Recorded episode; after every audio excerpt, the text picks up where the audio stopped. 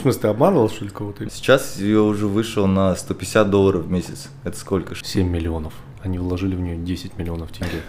Кто? Артур Пирожков. Прибыль пополам. Ты занимался чем-нибудь нелегальным ради денег? Пицца? Да, пицца. Кайф. А, меня М. чуть не побили. А то уят. У меня жена постоянно переживает про женственность. Женственность? Ты Нет. вообще приличный. Полностью согласен. Да. Реальный препод. Доброго времени суток, друзья. С вами снова Туалет Арманович, ваш Реал Препод. И сегодня у меня в гостях человек, которого я ждал довольно-таки долго. И, кстати, подкаст у него со мной уже вышел. В ссылке в описании он будет. Почему? Потому что это, конечно же, автор YouTube канала. Мой коллега по цеху Батырхан Елемес, который рассказывает об инвестициях и финансовой грамотности. И сегодня что нам будет интересно? Нам будет интересно то, как вообще Батырхан пришел к этому ко всему. Тебе сейчас 25 лет. Шесть. 26. Как в 26 лет э, случилось так, что он настолько глубоко окунулся в инвестиции, что рассказывает об этом людям. И узнаем о его прошлом, темном прошлом, о Договорились. его мечтах, о том, что его вдохновляло, и вот об этом обо всем. Так, ты занимаешься Ютубом уже полтора года. Да. У тебя там семь с половиной тысяч подписчиков, 7300. 7300. А, Когда я открывал свой канал, ты, по-моему, был единственным, Ну, помимо меня там всегда был канал Акша Плюс. да? Да. Я их тогда не нашел, а вот тебя нашел сразу. Так, а, расскажи, в общем-то, о себе, чем занимаешься, помимо Ютуба. По идее, я работаю на полноценной работе. Я HR-менеджер, начальник отдела кадрового администрирования э, в организации, которая занимается добычей золота. И львиную долю своего времени я как раз-таки на этой работе. Все свое свободное от работы время я стараюсь уделять Ютубу, ну и сторонним проектам, которые так или иначе связаны напрямую с тем, чтобы, скажем так, заработать пассивно. Угу. И, ну, типа, каков был бы итог, что у тебя все пассивно? На самом деле нет. А, Пассив, а, в моем понимании, нужно вырастить до такого уровня, когда ты можешь покинуть свою работу, условно. То есть э, твой пассивный доход должен быть несколько раз кратен, да, в зависимости от твоих потребностей, в два раза, в 10 раз больше твоей зарплаты. Когда ты без постоянного участия получаешь доход. Это момент первый. Момент второй, я думаю, что каждый из нас, э, как человек, должен самореализовываться, весь свой потенциал человеческий и заниматься тем, что он любит. Просто сидеть дома, валяться там, не знаю, и ждать, когда будут поступать твои пассивные деньги, это слишком скучно. Поэтому всегда хотелось бы проверить, что ты из себя представляешь, что ты можешь. Поэтому в тот момент, когда, допустим, я покину свою работу по найму и, э, скажем так, э, углублюсь в свое вот это вот направление, которым я сейчас занимаюсь в Ютубе, в целом сторонними проектами, я максимально буду заниматься им. То есть меня не устраивает такое положение дел, где я буду сидеть и просто читать там смс из Каспия, чтобы поступили деньги. Ну, так не пойдет. Ага. А есть понимание, когда примерно произойдет? В каком возрасте ты к этой цели придешь? К цели Ну покинуть вот. работу, Да, к цели, что у тебя э, пассивный доход условно в 10 раз больше твоего активного дохода, типа такого, и перекрывает полностью твои расходы. Так, да? да, ну если говорить перекрывает полностью расходы, по идее уже перекрывает. Кайф. Если говорить про то, что пассивный доход больше заработной платы, где я провожу 8 часов в день, уже больше. Мгм. Э, Касательно кратности, ты сказала в 10 раз. Еще не в 10 раз больше, конечно. Но я думаю, что такими темпами, если так же продолжать двигаться, как и сейчас, в следующем году я смогу выйти на этот уровень. Мгм, мгм, мгм. Окей, понял тебя. Э, Я сегодня сидел в Инстаграме, Окей. и мне написал молодой парень. Говорит, я, в общем-то, погряз в очень стрёмной ситуации. А, У меня, говорит, ипотека. Говорит, я за нее плачу условно 100 тысяч. У меня кредит в одном банке на 100 тысяч, в третьем банке на 200 тысяч. Ну, ежемесячный платеж. Говорит, при этом, говорит, я женат, у меня у ребенка садик, а, у нас небольшой магазин с женой, говорит, я зарабатываю какие-то деньги на работе, Говорит, и я чувствую, что мне хочется умереть. А, говорит, потому что ну, на меня все это очень сильно давит. Я смотрел у... За нами уже выехали, смотришь? Да, да. У них был про суициды выпуск. Я, кажется, смотрел его. Вот, и там рассказывается о том, что мужчины в Казахстане это самые суицидальные вообще существа среди человеческого населения. Согласен. Ну и в целом Казахстан, как бы в мировой статистике, там один из лидеров. Да. И вот вопрос. Этот парень, по сути-то, в довольно-таки стандартной ситуации для казахстанцев, когда у тебя куча долгов, когда э, у тебя вот масса вот этих обязательств, при этом доходы не, рас, не дотягивают до расходов, вот такие люди каким образом, по-твоему, появляются? Таких... Ведь их большинство. Вот. Их большинство, согласен, да. Почему их... они такими вырастают? Ну, здесь есть ряд факторов, да. А, в целом, популяризация финансовой грамотности у нас в стране, она буквально недавно началась. И вот что кредиты не стоит брать, что нужно делать там таким-то образом, там откладывать проценты и так далее именно в виде популяризации, когда куча всяких блогеров, экспертов. Это в целом недавно, потому что, ну, сам вспомнил условно, когда появился Инстаграм, когда у всех появились телефоны. Это вот все на протяжении этих последних 10 лет происходило. А до этого не было. Был какой-то определенный информационный вакуум. Свободного доступа в интернет тоже не у всех было. Соответственно, то поколение, которое вырастило нас – у них абсолютно нету этого, скажем так, этой базы, да, основных деталей, то, что нужно делать так, нужно делать так. Вот все, что связано с финансовыми азами, базовыми привычками, которые каждый должен знать. Мы же как бы продукт поколения, которое было до нас, наши да. родители и так далее. У них ничего не было в Советском Союзе, был СССР и так далее, и так далее. То есть там вообще речи не, не было про инвестирование и так далее. Мы все впитали от них, и все, мы таким же потребительским образом жизни живем и все. И те люди, которые для себя э, ставят в приоритет финансы и так далее, начинают углубляться, изучать, ну, допустим, даже, не знаю, на своем примере, мне никто не, не подходил, не говорил, вот, изучи это. Я сам сидел и читал, гуглил, смотрел, изучал, что-то переводил. Ну и вот, это как-то так происходит. Если человек сам ищет, либо вот сейчас, когда э, появляются такие эксперты, да, вот, допустим, есть ты э, в Ютубе, есть я, и э, благодаря тому, что мы создаем контент, качественный и полезный, таких людей, я надеюсь, будет меньше. Угу, угу. Таких сейчас 7 миллионов в Казахстане. Да, я не отрицаю. Это капец, сейчас да. их очень много. Я, я даже скажу, знаешь, я даже больше скажу. Uh, у меня один раз критическая точка была, когда у меня было 7 кредитов. Ага. И в тот же год, это был, короче, 18 год, тот же год я закрыл 5. А как ты заработал на это все? Все свободное время от работы я посвящал тому, чтобы заработать какие-то дополнительные деньги, чтобы досрочно погашать, чтобы процент был меньше и так далее. Ну и начинал с самого мелкого кредита. И, допустим, условно, там на все кредиты, если тебе нужно 500, ну и там один кредит закрыл, и тебе достаточно закидывать 450, но ты все равно закидываешь 500 угу. чтобы э, досрочно погашать какие-то другие кредиты. Ага. Вот. А на что это были кредиты? Ну там э, на разные цели, по большей степени потребительские кредиты.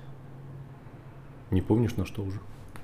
Э, была идея у меня с другом, э, я это, скажем так, первые попытки инвестирования. Он мне говорит, знаешь, одно время мы тогда в Павлодаре еще, ну, как бы я всю сознательную жизнь в Павлодаре жил, рос. Э, пошла мода на то, что ребята начинали покупать принтер, ноутбук и э, фотоаппарат, и идти там на то и фоткать и продавать и так далее. Или фотосессии организовывать. У меня был друг, который хорошо фотографировал, во всем этом разбирался, но у него не было денег. И я такой думаю, ну давай я тебе грузанусь, куплю фотик, ты будешь двигаться, там все делать, а прибыль пополам. Такие, ну окей, окей, давай. Все, я взял этот фотоаппарат, вроде 300 тысяч он стоил, какой-то там Canon, что-то такое, ну, короче, какой-то супер вау, он мне там показывал все, я говорю, ну, все, без проблем. Все, мы купили там максимум 5 фотосессий, 2 свадьбы и все. А что потом? Ну, потом он женился, у него родились дети, и у него не было времени, а я, в принципе, с самого начала позиционировал так, что я не буду вообще ни в чем участвовать, то есть я просто покупаю, и ты там как бы... Ну, еще видишь, это доверительные отношения, это мой близкий друг, и у меня не было такого, то есть мы с тобой договорились, а отрабатывай и так далее.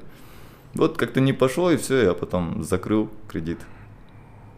А камера у него осталась, да? Нет, камера не у него осталась. Сейчас, ты на, не- сейчас ты на нее снимаешь свой YouTube, да? Нет, э, нет, нет, э, я купил веб-камеру для YouTube канала, а камеру я потом подарил своей девушке. А, тема.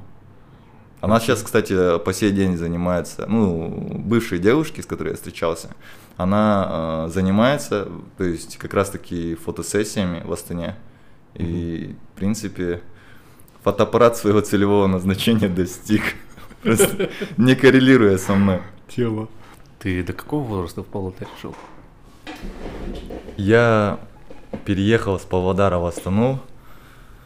Так, в девятнадцатом году, Ага. получается, 24 года своей жизни я жил в Павлодаре. Ага, как там жил? Какая у тебя семья?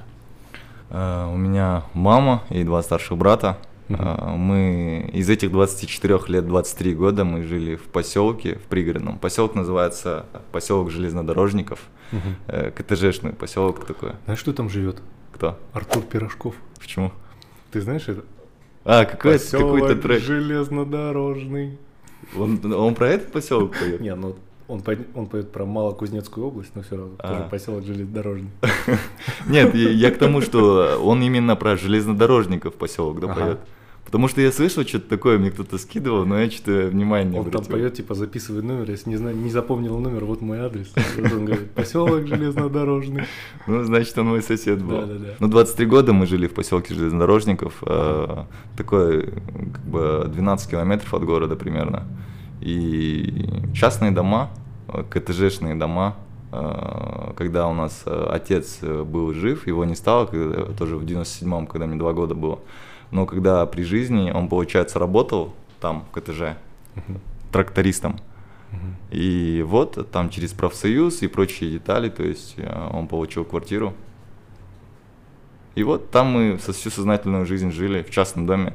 Ну, знаешь, э, по идее, когда с людьми общаешься, с некоторыми говоришь, что ты 23 года э, печку топил каждый день зимой, два раза в день. Мгм. То есть люди не верят в это. Ну, Типа, что-то как-то ты... Какие печки? У нас тут нанотехнологии, отпечатки пальцев, сканеры, типа, какие печки? Ну вот, а там все действительно таким образом происходит. Это еще как бы в деревнях, которые в отдаленных участках, там намного все хуже. То есть Слушай, ну 12 километров от города, это же, по идее, не так далеко. далеко, но провести туда центральное отопление очень сложно. По сей день не проведено туда центральное отопление. Потому что как бы эту тему рассматривали как-то. И провести с, э, как бы центральная котельная, да, как это называется, оттуда до нас вот эту вот трубу с отоплением, это очень сложно, очень долго и так далее. Ну, то есть не видят целесообразности в этом. А, окей. А, 23 года ты переезжаешь из поселка в город, да? А, а, а с домом что? Дом там, там брат живет сейчас. А, Старший брат живет там. а квартира? Это вот ты говоришь ипотека. Да, да, э, я, получается, работал в организации, накопил определенную сумму на первоначальный взнос э, через жилстрой Сбербанк, получил квартиру в Павлодаре, двухкомнатная квартира в хорошем районе. И все, мы туда заехали. э, Просто у нас семья расширялась, у меня два старших брата, старший брат, жена, дети. И вот, и как бы в одном доме становилось тесно, и как раз удачно мы расширились.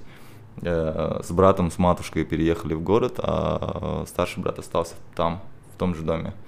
И жили в этом городском доме буквально полгода.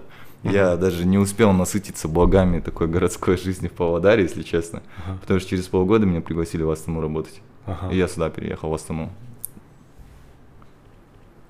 Почем в Астане квартиру снимаешь? Сейчас я плачу 160 и где-то двадцатка комы, 180 в общем. А тебе компания снимает, да? Ну, когда меня, в принципе, хантили, когда только брали, я, в принципе, с этой шапкой сразу просил зарплату. Ну, Мгм. с учетом того, что я буду снимать. Потому что я, когда я уходил из своей предыдущей компании, я понимал, что мне придется снимать жилье в Астане и так далее. И я запросил а, оплату труда с учетом этих расходов. Мгм. Прикольно. Так, окей, хорошо. Я вот что хочу понять. А, ты помнишь какие-то, может, у тебя воспоминания из детства, которые условно привели к тому, что ты, ну, гипотетически не взял Камри в кредит, имея неплохую зарплату, а взял квартиру для мамы, не взял себе последний iPhone в кредит, а вот как бы инвестировал эти деньги, вот это вот все. Ты помнишь какие-то вот детские моменты, которые на это повлияли? Да, помню. Ну, смотри, здесь очень много моментов, по идее. Э, Допустим, если такие базовые моменты говорить, то что когда ты растешь э, в семье, где всегда недостаток денег, и я даже сам как бы начал работать в сравнительно молодом возрасте, с 11 лет, я ходил на дачах, собирал яблоки из заброшенных дач, яблоки, вишни, клубнику, и продавал ее на трассе.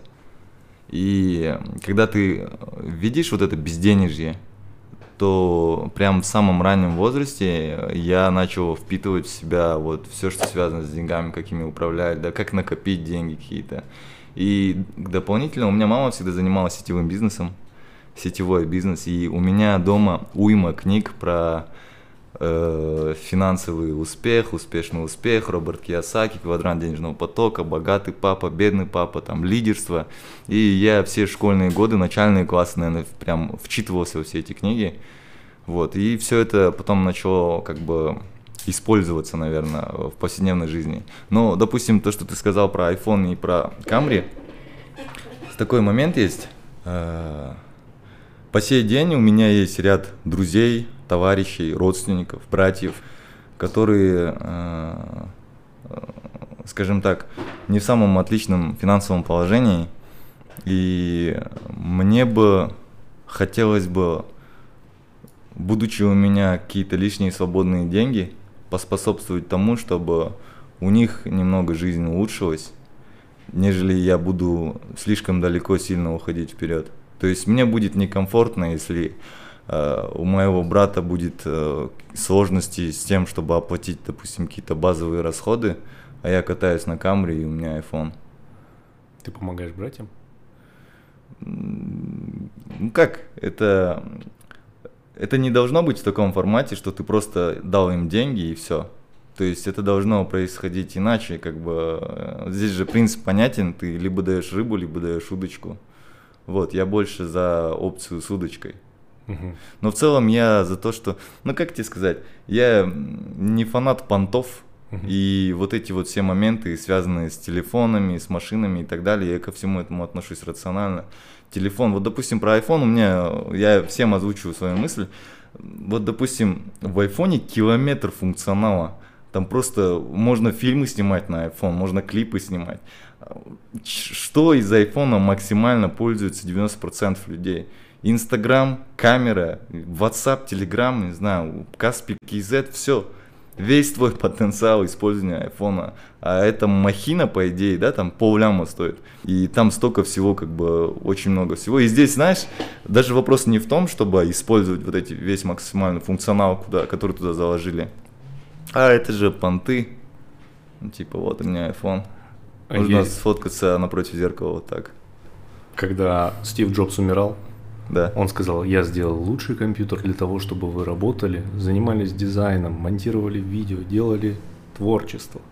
Говорит, а вы когда скачиваете на него винду и скачиваете торренты и играете в фифу на халяву.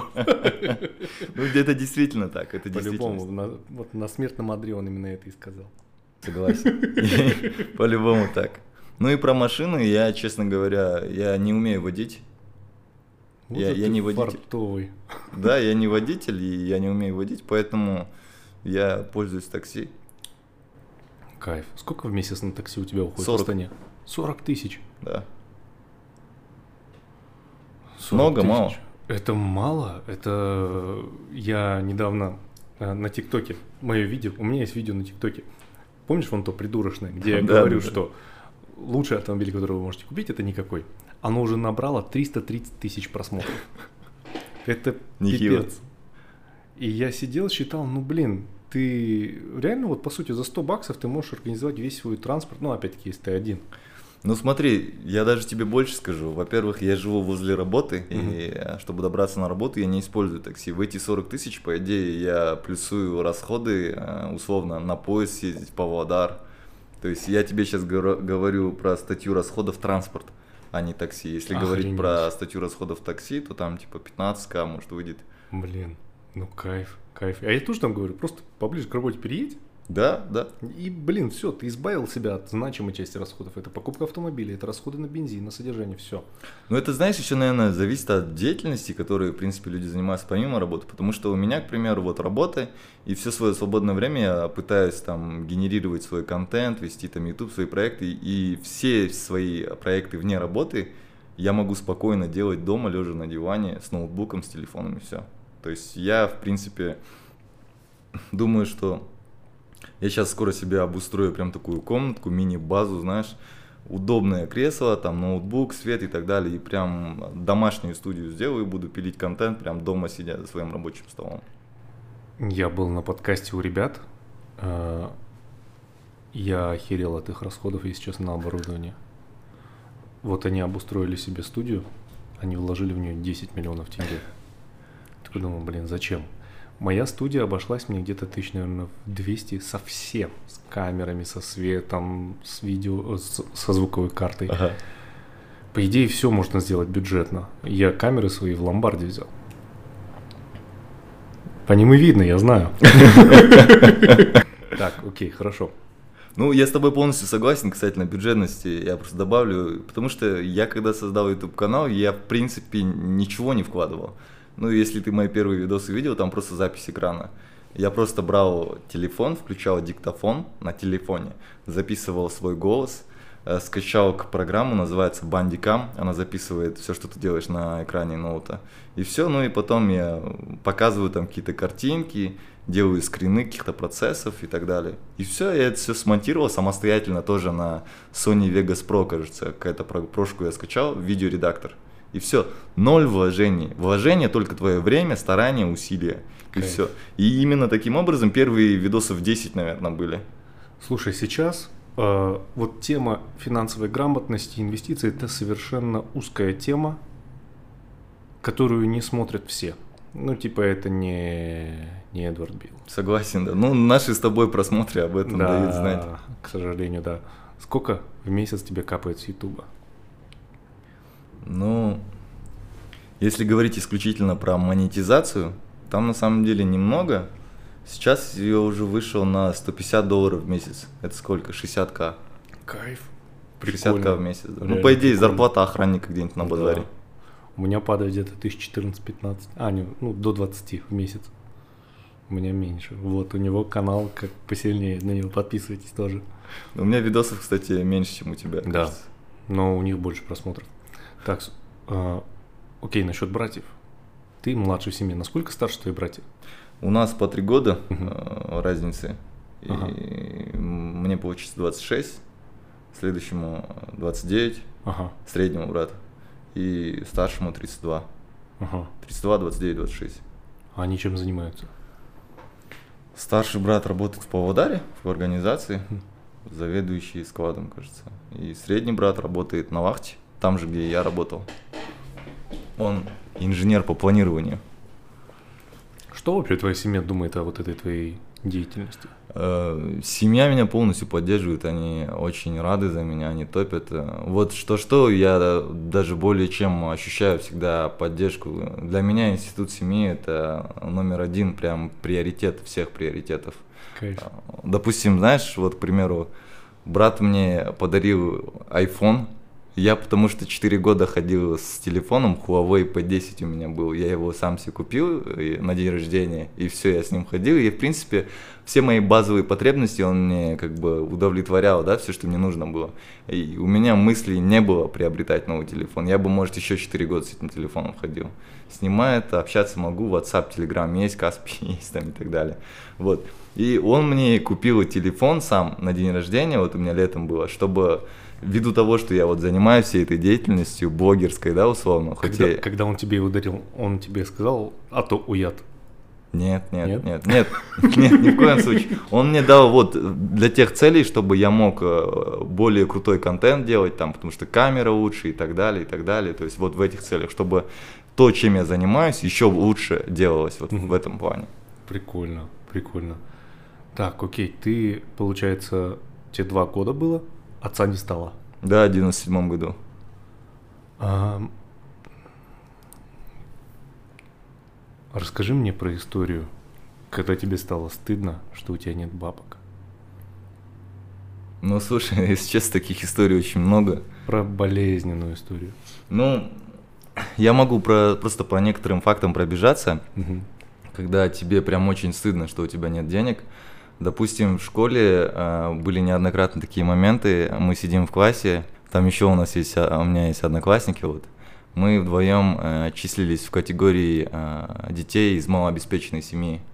И идет урок, условно, математика, да, ну и все мы сидим, и стучатся в дверь класса, заходит зал и говорит, «Э, ребята из малообеспеченной семьи, выйдите, пожалуйста. И мы выходим, и нам там нас просят пройти в учительскую и говорят, что вот э, здесь принесли вещи, если хотите, можете взять. Типа туфли, рубашка, там какие-то такие вещи. Либо вот там государство выделило э, тетради и ручки. Если у вас нет тетради и ручек, можете взять.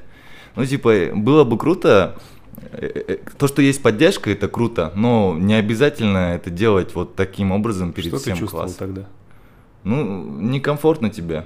Типа, знаешь, э, это заставляет, наверное, больше быть мотивированным, это подстегивает в некоторой степени. Либо это просто из каких-то школьных моментов, говорю.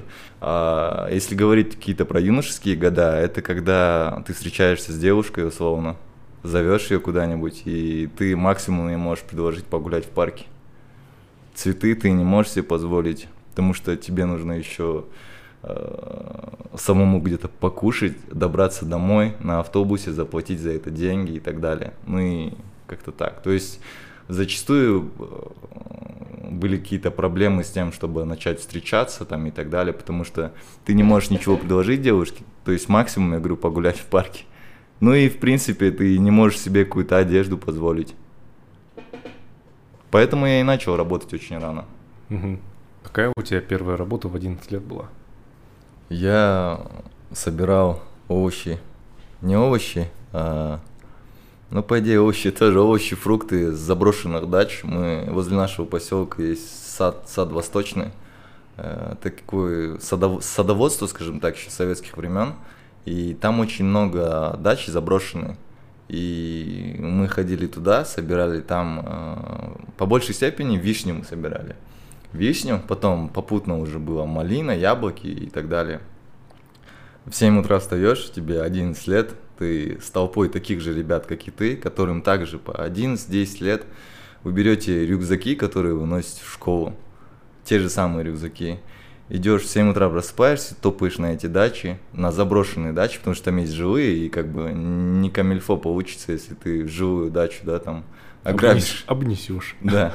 Поэтому ищешь э, заброшенные какие-то, потому что там очень много, э, скажем так, посажено яблони и так далее. Собираешь все это, возвращаешься домой к обеду, обедаешь, потом выходишь на трассу, и на трассе ставишь свое ведерко. И начинаешь ну, в некоторой степени, но мы как бы не стояли, мы просто сидели. Знаешь, вот как продавщицы семечек стоят, вот семечки перед собой поставят и сидят. Вот и мы так сидели.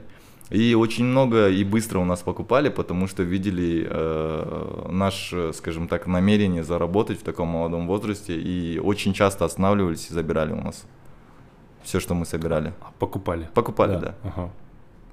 Скидки просили? Просили, да. Ну и делаешь, потому что иногда надоедает сидеть. Тебе 11 лет, ты футбол хочешь играть или мультики смотреть. Мгм. А ты сидишь, яблоки продаешь и карты играешь. Слушай, вот давай вспомним этот момент. Попробуй погрузиться в воспоминания. Давай. Сидишь ты, трасса, тачки летят, у тебя вишня. Ты сидишь и думаешь, а зачем я это все делаю? Ради чего? Чтобы купить себе школьную форму, канцелярские товары. Мгм. чтобы какие-то базовые потребности закрыть. Это ни в коем случае не для того, чтобы там купить телефон или там пойти сухарики купить, там с ребятами мороженое поесть. Это больше про базовые потребности. То есть э, у нас было таким образом. Потому что э, я увидел, я тогда помню, первый раз, короче, я продал такую двухлитровую бутылку, знаешь, от минералки. Я горлышко порезал вверх, где крышка, набрал туда вишню, вот продал я ее за 200 тенге. И все, я почувствовал вкус с первых денег. И все, в следующий раз я пошел с 10-литровым ведром на эти Кайф. дачи. Вот, и как- то есть ты увидел инструмент, который тебе приносит деньги. То есть вот дело выполнено, вот деньги. Потому что до, ну как бы все ребячество, твой единственный источник дохода это ро- родственники, родители и все. То есть если там кто-то на что-то даст и так далее. А тут ты сам сделал дело, получил деньги. Ты занимался чем-нибудь нелегальным ради денег? Я вот занимался. Не, я, я скажу честно, я занимался чем-то нелегальным ради денег. Я каюсь, но на камеру я бы не хотел бы этого говорить. Ну, в смысле, ты обманывал, что ли, кого-то? Нет, я не обманывал. Наркотики распространял? Нет, нет, я, я, я не стану говорить. Все-таки, занимался, да? Нет, нет. Нет, ну я, я скажу честно, я свое, наверное, все, что я сделал неправильно, я свое отплатил в полной мере. Да. Да, я потому что как бы все эти моменты знаю, учитываю и так далее. Но это было в очень неосознанном возрасте, когда было, наверное, 12-13 лет. Потому что э, то, что я с 11 не значит, что я в 11, а потом в 20 начал работать. То есть я прям с 11 вплоть до сегодняшнего дня не было такого, чтобы я не работал где-то. Я когда малой был, я продавал сигареты, алкоголь и насвай в школе. Мгм. Вот И- по я- шапке получил зверски я помню, за это. В школе я некоторое время, я помню, недолго, правда, но я некоторое время э, помогал с контрольными, там домашние задания там пытался продавать там. Вот, было дело, да, в школе тоже максимально пытались поднимать деньги. Но в некоторый момент, знаешь, э, начинает вот это вот просыпаться чувство объединения, ну, как бы у тебя в классе с тобой там одноклассники, с которыми ты побратился, и неудобно у них деньги просить Мгм. за то, что ты хорошо учишься и что тебе можно поделиться там и так далее. Ну, как бы А у кого просил? у тех, у кого У- есть деньги. У параллельного класса? Нет, э, А. а, кстати, у параллельного класса в том числе, да. Мгм.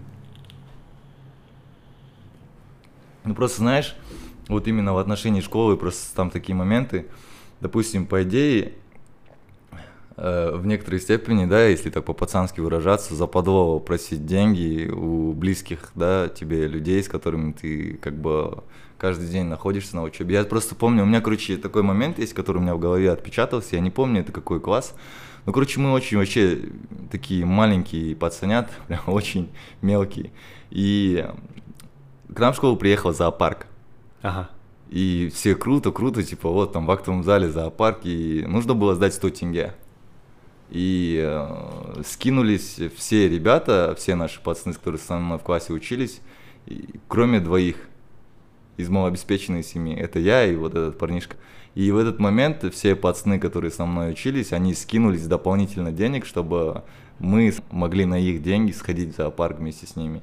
И таких моментов неоднократно. Это вот я просто говорю про самый какой-то из первых.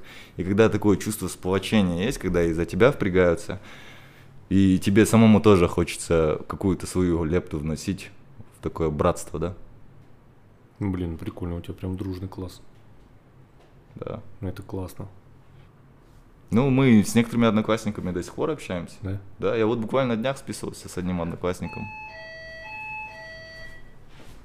Я последний раз, когда виделся с одноклассниками, а, Мгм. меня чуть не побили. Ты рассказывай эту историю, я помню. Что-то у меня с одноклассниками не очень. Ну, не знаю. Но у нас все в целом довольно-таки хорошо было.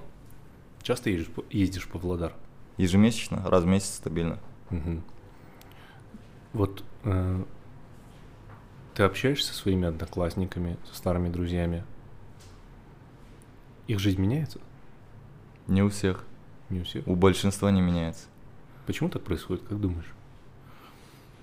М, Вообще, То есть мы не говорим о том случае, когда все хорошо и все остается хорошо, а когда о тех случаях, когда все плохо и как бы не особо и рвутся, чтобы стало хорошо.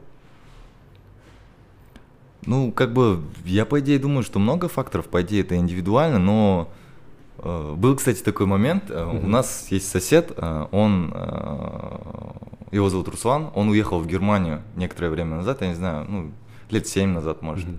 И он периодически приезжает в гости. И вот он как-то приехал, прилетел обратно. Ну, условно, прошло пять лет. Мгм. Он прилетел, ну, как бы, хочет со всеми встретиться, со всеми встретился, там, и со мной в том числе. И вот он встречается со всеми ребятами. И они там проводят определенное время вместе. И потом он мне говорит, блин, Батер, типа, пять лет прошло, и у меня, говорит, в жизни столько изменений произошло, а я вернулся с этими ребятами, пообщался, у меня такое ощущение, что здесь время остановилось. То есть все, все, все так же. У всех ребят такие же взгляды, такое же видение, такой же доход там и так далее. Ничего не изменилось. И здесь факторов на самом деле очень много. В маленьких городах часто так. Да, да. Потому что э, в больших городах больше возможностей. Ага. А когда ты живешь в поселке, не в городе, Ага. и когда, наверное, мало возможностей. э, Вообще, по большей степени, знаешь, я в некоторой степени э, подвязываю все частично к образованию, к саморазвитию, к книгам и так далее. Если человек э, не смотрит такие YouTube-каналы, как, допустим, у нас с тобой, не читает книги такие, как, к примеру, у тебя, если у человека э, спектр его интересов ограничивается тем, чтобы попить пивка, посмотреть футбол, пообщаться с пацанами на районе и так далее. Ну, как бы, в принципе, понятно, какое у него дальнейшее будущее, да, то есть, в принципе, если нет стремления, то ничего и не случится. Нет Мгм. усилия, нет результата. Ну вот смотри, допустим, ты говоришь, ты был одним из двоих э, ребят из малообеспеченной семьи. Да. И тебе этот факт доставлял боль. В некоторой степени, да, меня это напрягало. А остальных это также напрягало? Ребят, которые из обеспеченной семьи, да, условно. Не-не-не. Ребят, которые, ну, условно, тоже вот тот э, парень, который тоже из необеспеченной семьи. Да, да. Его это также напрягало. Да, Что да. он с этим сделал? Ты с ним общаешься еще? Последний раз я с ним общался, кажется, в прошлом году. Я с ним созванивался. Он работает на заводе инженером, кажется. Вот. Ну, как бы немного улучшилось у него в целом состояние. Мгм. Чуть-чуть лучше стало, насколько я знаю. Ну, стало лучше, очевидно, но не прям так вау-эффект, Мгм. насколько я знаю. Мгм. Ну, типа, вот знаешь, вот есть условно люди, которые... Мы все где-то обижаемся на других людей, что-то нас задевает, особенно когда это касается денег, когда мы Согласен. испытываем, что у нас не хватает, что мы не можем себе что-то позволить, и когда особенно мы испытываем по этому поводу унижение, Окей, и? это заседает внутри тебя. И это заседает надолго. У меня такое ощущение, во всяком случае. Но почему-то условно для кого-то это превращается в ту боль, которая движет его вперед, а для кого-то это просто, ну, на самом деле не особо ощутимое мгновение, которое, ну да, чуть обидно, ну и хер с ним. Было и было. Да. Да, ну это же индивидуальные моменты. Мгм. Кто-то видит во всем мотивацию. Просто знаешь, э, у кого какая мотивация, у кого какая цель, кто что преследует, у кого какое воспитание. Мгм. Допустим, в моем случае, наверное, какую-то роль сыграла, такую львиную долю сыграла мама. Ага. Потому что когда мы росли э, и не хватало денег, мы получали, ну, ма- мама получала пособие по, по потере кормильца на троих детей. И она не может работать, потому что у нее трое детей, которые как бы только один в школу ходит, да? И, ну, как бы они, в принципе, маленькие дети. И еще она живет не в городе, а за городом, в частном доме, где нужно дрова колоть и уголь закидывать в печку. ну и как бы снег чистить, огород садить и так далее. То есть очень много физической работы на самом деле.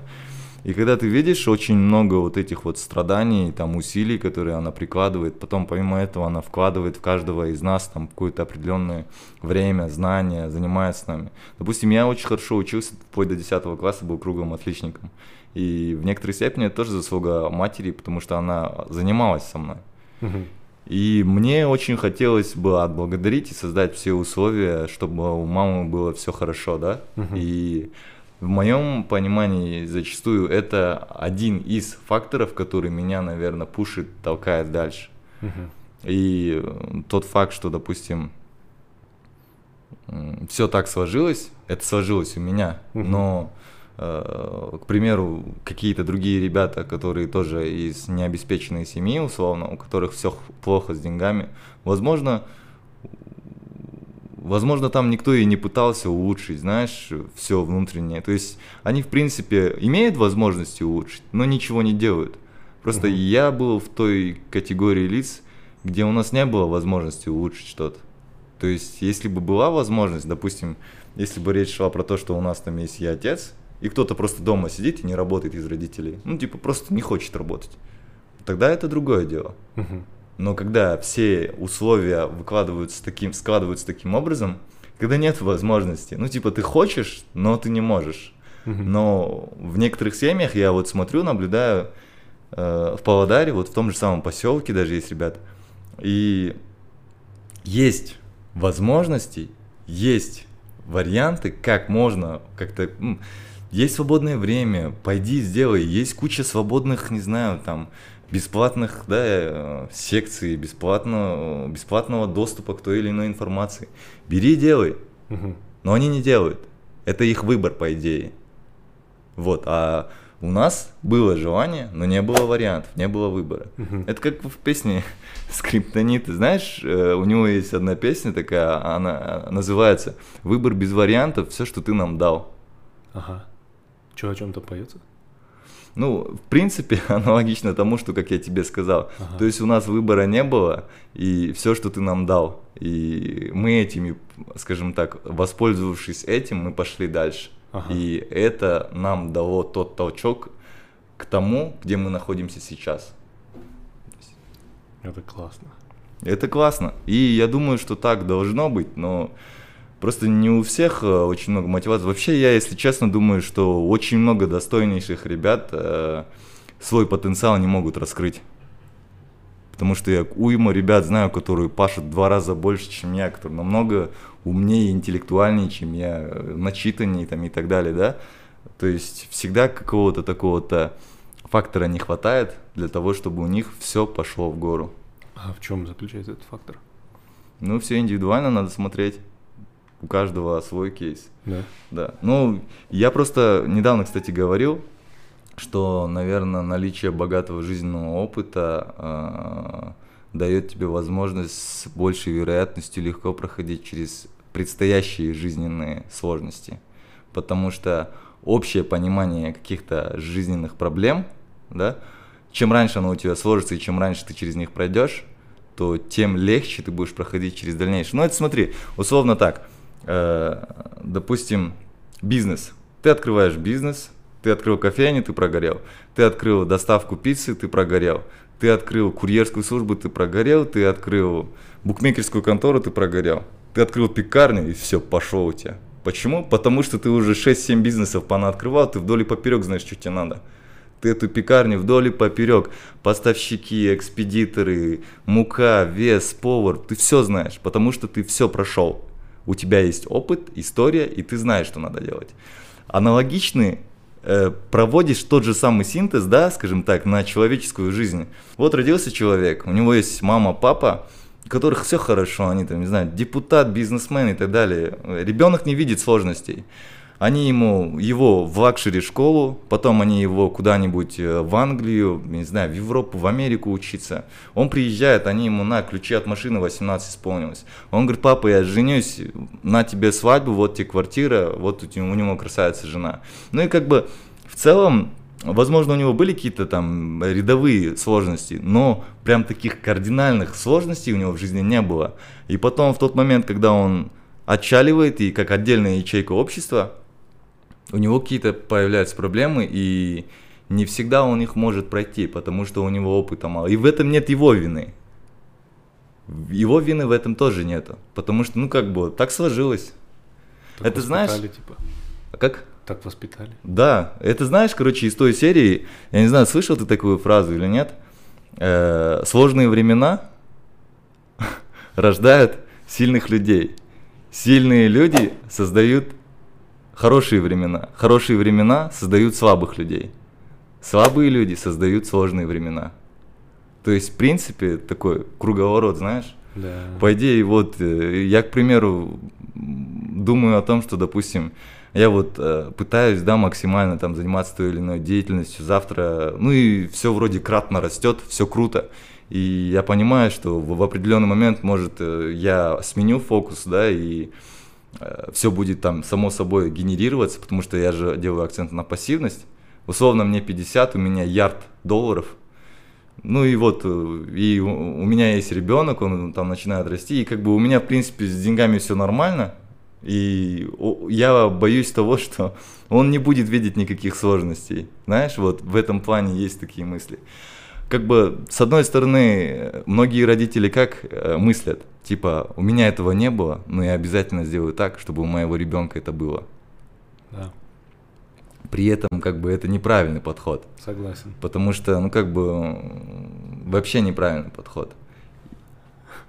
У меня жена постоянно переживает о том, что он травмирует детей. Я ей говорю, да ой, говорю, травма, ты хер с ней, ничего страшного не произойдет, выживут они как минимум. Ну, надеюсь, выживут. И как бы, что париться об этом? Согласен. Ну, кстати, знаешь, вот просто про воспитание можно очень много говорить, но если хочешь воспитать что-то в ребенке, воспитай себя. Полностью согласен. То есть, в принципе, ребенок, он сканер, он будет смотреть на тебя и делать, как ты делаешь. Да. Когда он будет более-менее в сознательном возрасте, ну, не знаю, там 15 лет условно, когда он- ему захочется своих первых денег, он будет смотреть на то, как ты зарабатываешь деньги. Да, Ты ему правда. расскажешь историю, что ты в 11 лет продавал яблоки, он пойдет и начнет продавать яблоки. Да. Даже если у него в жизни все хорошо, но ты можешь отрубить ему доступ к деньгам и сказать, думай, как можно заработать деньги, и приди ко мне с идеей.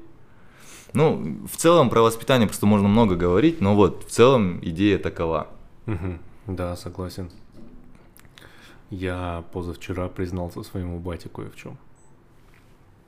Мы с ним, ну, у нас был ужин, а, короче, семейный ужин, а, и начали говорить про книжку. Я родителям сказал о том, что я собираюсь выпустить книжку на казахском языке и назвать ее Кытксканбай.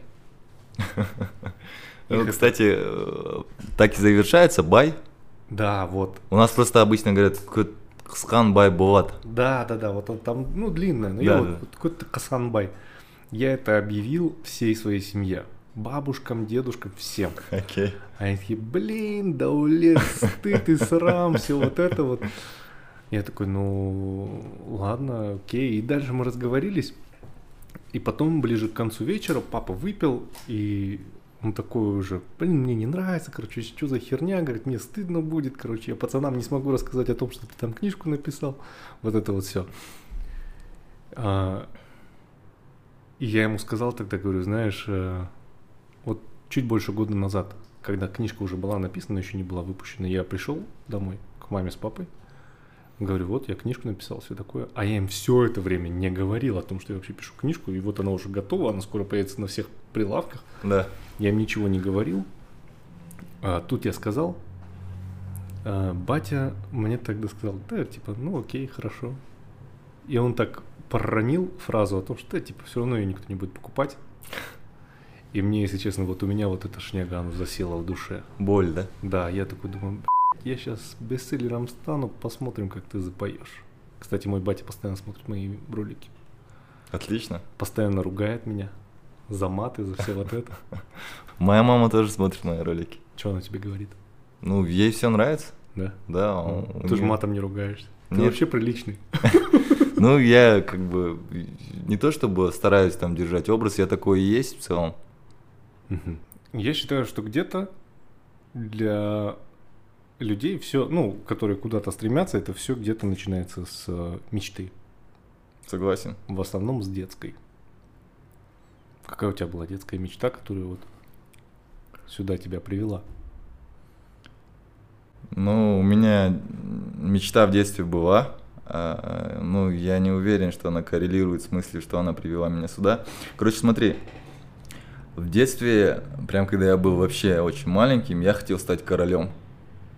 И Мгм. я себе всегда делал трон, короче, дома из всего, что возможно, из подручных материалов. И есть история, которую мама любит всегда всем рассказывать. Я просил ее связать мне корону. То есть она там вяжет, к примеру, там, ну, носки, да, условно, на зиму. Я боялся, что сейчас скажешь, «Ма- я просил маму связать меня. Нет, я просил связать корону, короче. Но потом я чуть позже понял, как у нас э, устроена система. Потом я понял, что, оказывается, не королем надо становиться, а президентом. Потом я хотел стать президентом. Потом я понял, что президентом стать капец как тяжко. Я потом ну ладно, хотя бы какой-нибудь политиком, депутатом стану. Ну, я прям очень маленький тогда. И потом вижу, короче, там, ну, ходишь по городу, и плакаты развешаны везде. И там фамилии э, людей, типа, вот, голосуйте за, там, Иванова. И там, короче, всякие странные фамилии, я помню, у нас был депутат Тупицын, потом там еще такие, короче, странные фамилии были, ну, прикольные. И я, короче, визуализировал, ну, мама прям с детства нам говорит, визуализируй и так далее. Я такой представляю, моя фотка, и там написано, там, голосуйте за, там, Батырхан Елемес. Ага. И потом начинаю думать, Елемес, по идее, Ель, Емес. Ну, если переводить, ненародный. Ага. Ну и типа просить народ проголосовать за ненародного депутата слов, знаешь, и, короче, такая игра слов. Ну вот, в целом, потом мне эта идея э, разонравилась, но почему я хотел э, в политику в детстве? Потому что мне хотелось э, привнести какой-то свой вклад э, в становление, в развитие, наверное, нашей страны, нашего города. Допустим, я бы с радостью занялся бы чем-нибудь полезным для города. Вот Мгм. как-то так. Ну, в целом, я считаю, что сейчас я полезным занимаюсь, очень таким полезной, полезной деятельностью. И я допускаю мысль, что, возможно, в один день я окажусь в политике. О, я не знаю, хотел бы я тебе этого пожелать или нет. Я знаю, что Но это путь, пускай будет так, как тебе хочется. Я знаю, что это путь тернистый, но каких-то из чистых побуждений хочется... Ну, типа, знаешь, люди любят хаять, я тоже в некоторое время хаял, но я понимаю, что государство тебе ничем не обязано. Оно тебе предоставило какое-то базовое бесплатное э, медицинское обслуживание, да, и образование в школе бесплатное. Все, дальше газуй сам, пацан, вот в таком формате. Ну, Мгм. Винить всегда легко, а попробуй винить самого себя в любой ситуации. Ищи проблемы и причины в самом себе и пытайся как-то улучшать, улучшать, улучшать. И вот и в целом я просто думаю, что исключительно из каких-то своих побуждений, чтобы помочь, допустим, такому слою ребят, которые находятся в таком же положении, в котором я был в детстве, если бы я мог помочь, почему, ну, если я могу помочь в будущем, почему бы нет? Тем, что я как-то, не знаю, повлияю на те или иные законы, да, там, выплаты АСП, создание каких-то бесплатных финансовых кружков в школе, условно. Мгм. М. Блин, ну это уже прям такое. Политика. Ну, я, я в некоторой степени патриот своей страны, и Мгм. я топлю за это. Как бы хаять легко, попробуй, сделай. Согласен, полностью согласен. Ам, Скажи мне, какая книжка тебя больше всех вдохновила? Какую бы ты порекомендовал и какая тебя больше всех вдохновила? Ну, рекомендую я пойти две книги, твою книгу и книгу Репникова. Что, серьезно, что ли? Я серьезно, я... Только эти две? Ну, в рамках вот финансовой деятельности там и так далее, когда мы насчет финансов общаемся, насчет инвестирования. Вот, а про вдохновение, ну, блин, сложно, я сейчас даже не вспомню, потому что каждая книга тебе какую-то долю, не знаю, новизны, какую-то мысль вкладывает в тебя, но я не помню такого, чтобы я прочел, у меня был вау и так далее. То есть я понял теперь, я осознал, что мне нужно в жизни, куда стремиться, в чем ценность и так далее. Такого mm-hmm. не было. Все книги по-своему хороши, читайте, развивайтесь. Ну, как и говорил, я читал очень много бизнес-литературы на, на тему финансов и на тему личностного саморазвития, на тему лидерства. Mm-hmm. То есть в целом я думаю, что это все можно воспитать. И из-за того, что наша мама очень хотела, чтобы мы выросли такими орлами, да, она целенаправленно нам давала эти книги, чтобы мы их читали. Я недавно смотрел видео на ютубе, там, э, в общем, история. Три женщины, три чемпионки по шахматам. Одна, условно, там выиграла среди мальчиков по всему миру, э, другая стала мега-гранд-гроссмейстером, третья там в 12 лет тоже мужиков разыгрывала. Э, прикол в том, что это все три девчонки из одной семьи. Они сестры родные. И они три топа по шахматам. Я не помню, как их зовут, но э, прикол этой истории заключался в том, что мужчина, их отец, он, он изучал э, историю, он инженер, там что-то такое, но он изучал историю семьи Моцарта. И вот у Моцарта примерно такая же фигня – он просто там условно с ранних лет, у отца Моцарта, отец Моцарта с ранних лет прививал какие-то такие музыкальные особенности, привычки а, своему ребенку. И, соответственно, он вырос вот такого мастера музыки. И вот этот мужчина, инженер, просто применил те же самые принципы в воспитании собственных детей. Угу. Причем дочек. Причем настолько ловко это все организовал, что, что как бы они и мужчин побеждали. И а вообще видео было о том, что важнее э, воспитание или генетика. Ну, вывод, конечно, был в пользу воспитания.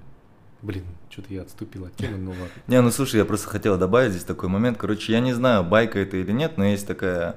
Э, я где-то это вычитал, либо кто-то мне сказал. Короче, Абай Кунанбаев ага. задал вопрос своему отцу. Ну, была какая-то ссора, спор и так далее. То есть, ну, Абай уже как бы такой известный человек в Казахстане условно, и он отцу своему говорит, а, а что ты сделал в своей жизни великого? На что ему его отец, Кунанбай, ответил, воспитал Абая. Ладно, засчитано. Ну, по идее, согласись, а так оно и есть же. Ну, в какой-то мере, да. В какой-то мере, да. Да, во многом, на самом деле. В большой мере, да. Окей, хорошо, скажи мне вот что. Сейчас такое время. Каждая собака подзаборная стала бизнес-тренером. Я скоро выпускаю курс по инвестициям. Ладно, я пошел, ребят, Скажи, вот что ты думаешь с этим вот повальным движением любого класса специалистов, причем, ну, специалисты же разные, разного уровня, и все повально мчатся в тренинговый бизнес. Что ты об этом думаешь?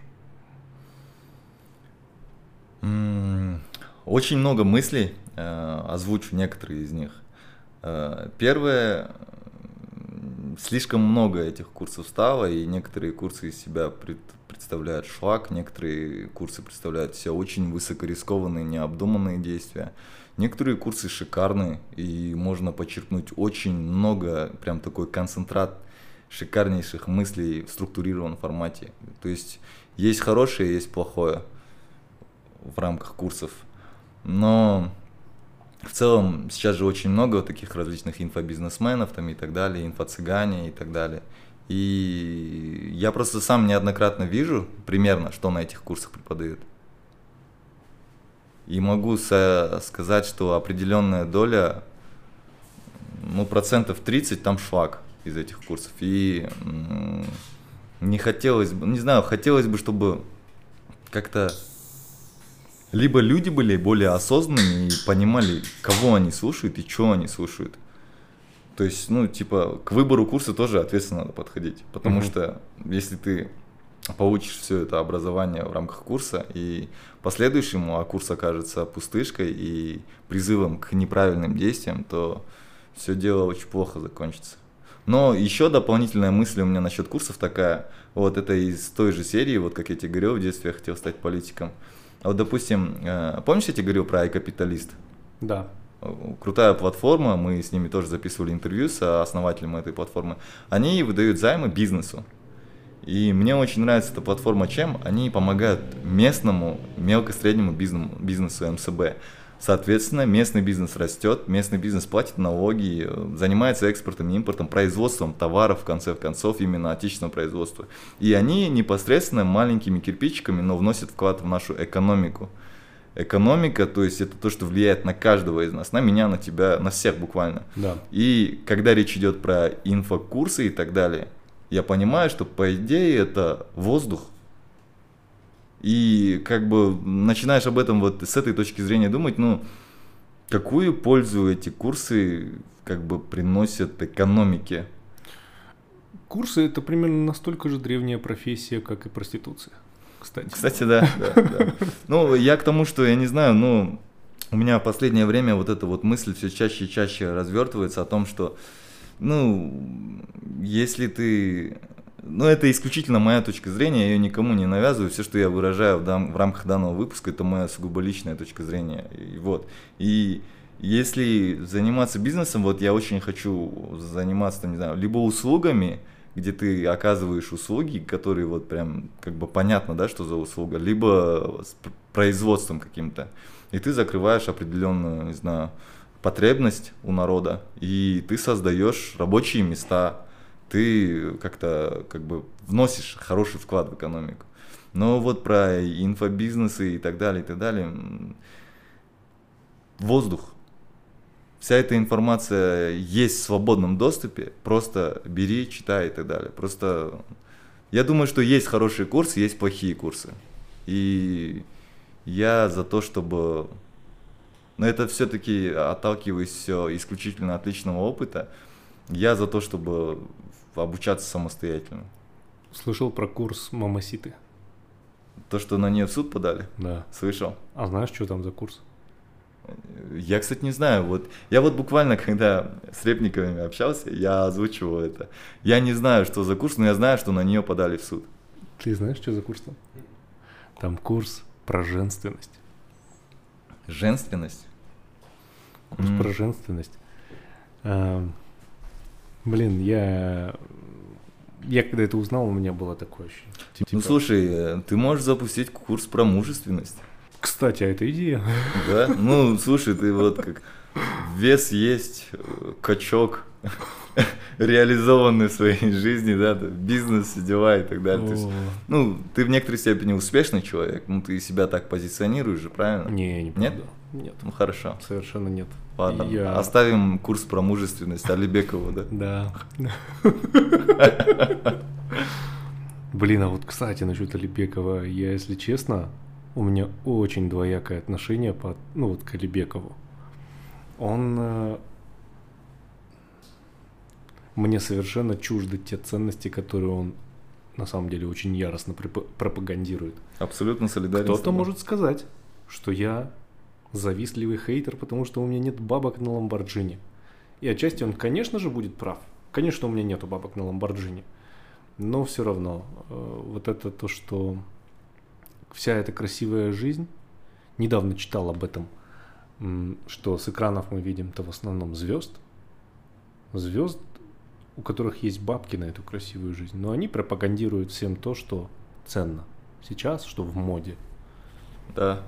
Ну, слушай, конкретно если говорить про кейс Алибекова, ну, не все знают, кто его супруга, и что как бы про эти детали не все знают. Ну, тоже верно, тоже верно. Да. Ладно. Оставим Алибекова, вымышленного персонажа, конечно же. Угу. А, скажи мне, Баттер, как ты видишь, ну вот, какую миссию, наверное, пытается осуществить твоя деятельность, ты посредством своего канала? И какой месседж основной ты хочешь передать? О, кстати, прикольная история. Я в Оксфорде был. Ага.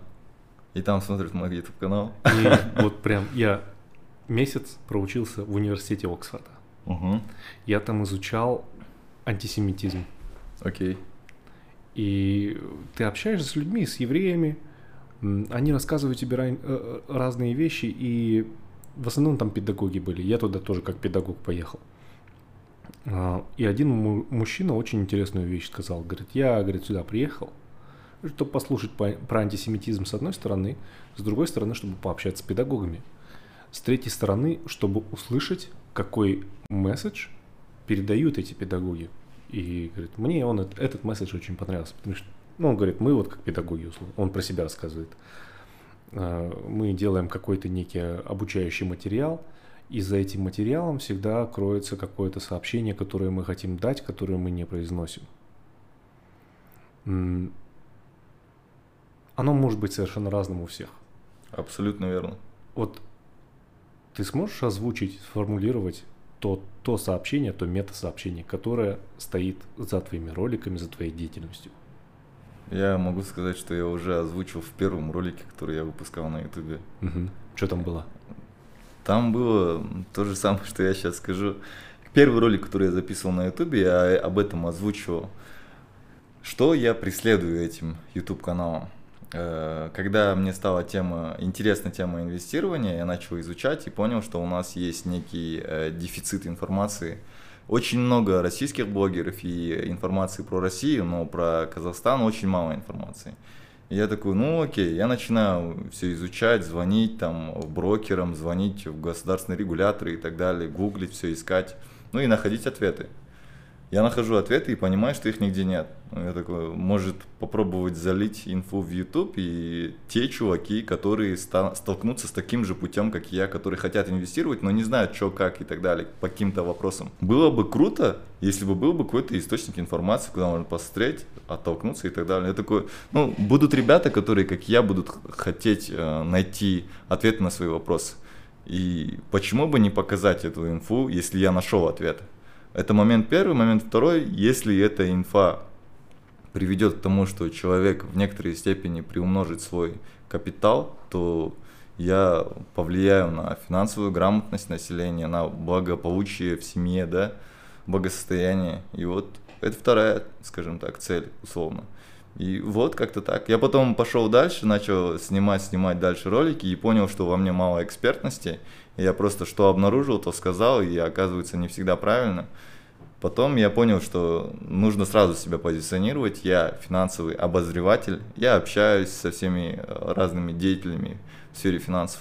И тем самым учусь сам и пытаюсь э, эту инфу донести до многих. Я поэтому перешел на формат интервью, потому что по сей день общаюсь с каждым. Даже с тобой я чему-то новому учусь, черпаю у всех информацию.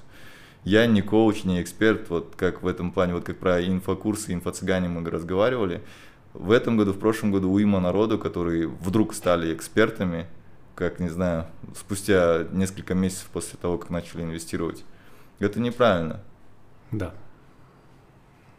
Вот как-то так. Поэтому я за то, что быть честным, Мгм. и если пытаться обучить кого-то, быть уверенным, что ты сперва сам это все знаешь. Быть честным самим собой.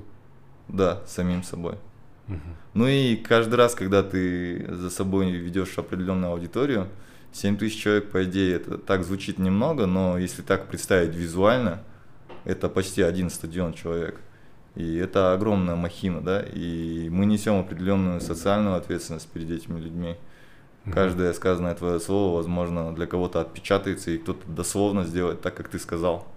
Поэтому нужно следить за языком, за всем, что ты говоришь, Мгм. и чтобы это все было качественно проверено. Ну, либо сразу всем говори, ребят, я не знаю как, вот поэтому я позвал в гости этого человека, и он будет говорить, как правильно. Мгм. А я вместе с вами буду обучаться и задавать максимально каверзные вопросы, чтобы Мгм. мы получили ответы на все вопросы. Мгм. Вот так. Месседж для зрителей. Что бы ты хотел, чтобы тот зритель, который досмотрел до этого момента, чтобы он вынес с собой, чтобы он с собой забрал? Так, смотри, я топлю за финансовую грамотность, там, финансовое развитие, чтобы у всех все хорошо было именно в сфере финансов, да, потому что это та сфера деятельности, которой я занимаюсь в Ютубе, ну и все свое свободное время от работы. Поэтому у меня месседж такой. Э, В 2017 году, когда я работал на вахте, э, в один из месяцев я заболел. Э, Я заболел, и, соответственно, я болел долго, около месяца. и вместо положенных своих там условных денег, заработной платы за месяц, я получил 40 тысяч тенге. И у меня есть потребности ежемесячные, на тот момент и кредиты были. И я понял, что у меня есть там на депозите деньги, я раскидаюсь со всеми своими обязательствами, но у меня есть ежемесячный доход, который я планирую, ожидаю. Но в тот месяц я заболел. От заболевания никто не застрахован. Мы можем с тобой заболеть сегодня, ну тем более с учетом того, что сейчас корона, вообще как бы никто не застрахован, да. Я заболел и понял, что остался без дохода, и в этот момент мне ударило прям током, знаешь, никто не застрахован от того, что завтра, когда он выйдет из дома в магазин, его собьет машина. И он э, останется без возможности каждый день ходить на работу, условно, на полгода. И, соответственно, все может пойти коту под хвост. Соответственно, что нужно делать? И я начал строить какой-то определенный план действий. Если ты болеешь и компания, где ты работаешь, тебе не платит, соответственно, нужно думать о том, чтобы деньги тебе шли без твоего участия. Ну, либо с твоим минимальным участием. То есть это как раз-таки то, что я пытаюсь максимально транслировать. Создание источников пассивного дохода. Ну, ребят, создавайте все свое свободное время от работы каждый день с 6-7 вечера до 10, до часу, до 2 ночи, кто до скольки. То есть, ну хотя бы 1-2 часа уделяйте каждый день тому, чтобы подумать, как вырваться из этой э, гонки, где ты каждый день ходишь на работу. Это даже не для того, чтобы в будущем уволиться и так далее, а просто для того, чтобы как минимум, если вы завтра заболеете, случится что-то экстренное и так далее, у вас будет второй источник дохода. И я просто начал вообще с этого, я не думал даже увольняться и так далее. И вот, и все это потихоньку росло, росло, росло, росло, росло. Про пассивные источники дохода у меня, кстати, в Инстаграме недавно пост был, можно почитать. И вот, и в целом я могу один месяц не проработать, и у меня все так же будет. Да, и к этому надо стремиться. И я не говорю, что нужно инвестировать и так далее. Инвестирование это в целом как бы индивидуальное тоже. Не каждому подойдет инвестирование. Кому-то подойдет YouTube, который тоже платит. Э, кому-то подойдут другие способы. Кому-то подойдет перепродажа не знаю, овощей и фруктов, да. Соответственно, просто все свое свободное время максимально использовать для того, чтобы быть застрахованным от того случая, где ты не вышел на работу, но тебе деньги идут. То есть сейчас мы продаем свою жизнь за время, которое мы находимся на работе. И, соответственно, нам платят за это время. То есть мы продаем свою жизнь за деньги. И никто не задумывается, по идее, об этой формулировке. Часовая тарифная ставка. Сколько тебе платят в час? 2000 тенге, 5000 тенге. Условно 5000 тенге в час. Ну, это очень много, по идее. Ну вот, 5000 тенге в час. Получается, час твоей жизни стоит 5000 тенге. Да? Да. Соответственно, сделай так, чтобы эта цифра была больше. Но не таким образом, чтобы получить повышение и так далее, и так далее. Это, конечно, круто, но как бы ты продолжаешь обменивать свою жизнь, часы своей жизни за эту оплату.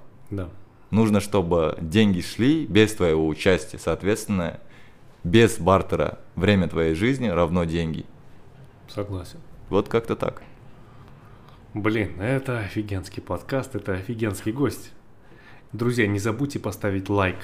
И обязательно, обязательно подписывайтесь на канал Баттера. У него там много всякого, всяких провокационных интервью с серьезными мальчиками и девочками. А, спасибо тебе, спасибо, что пришел. Я очень рад, что ты пришел. Спасибо тебе большое, реально. Спасибо, что позвал. Все, всех целую, всем пока, всем жопой жуй денег. Всем пока. Реальный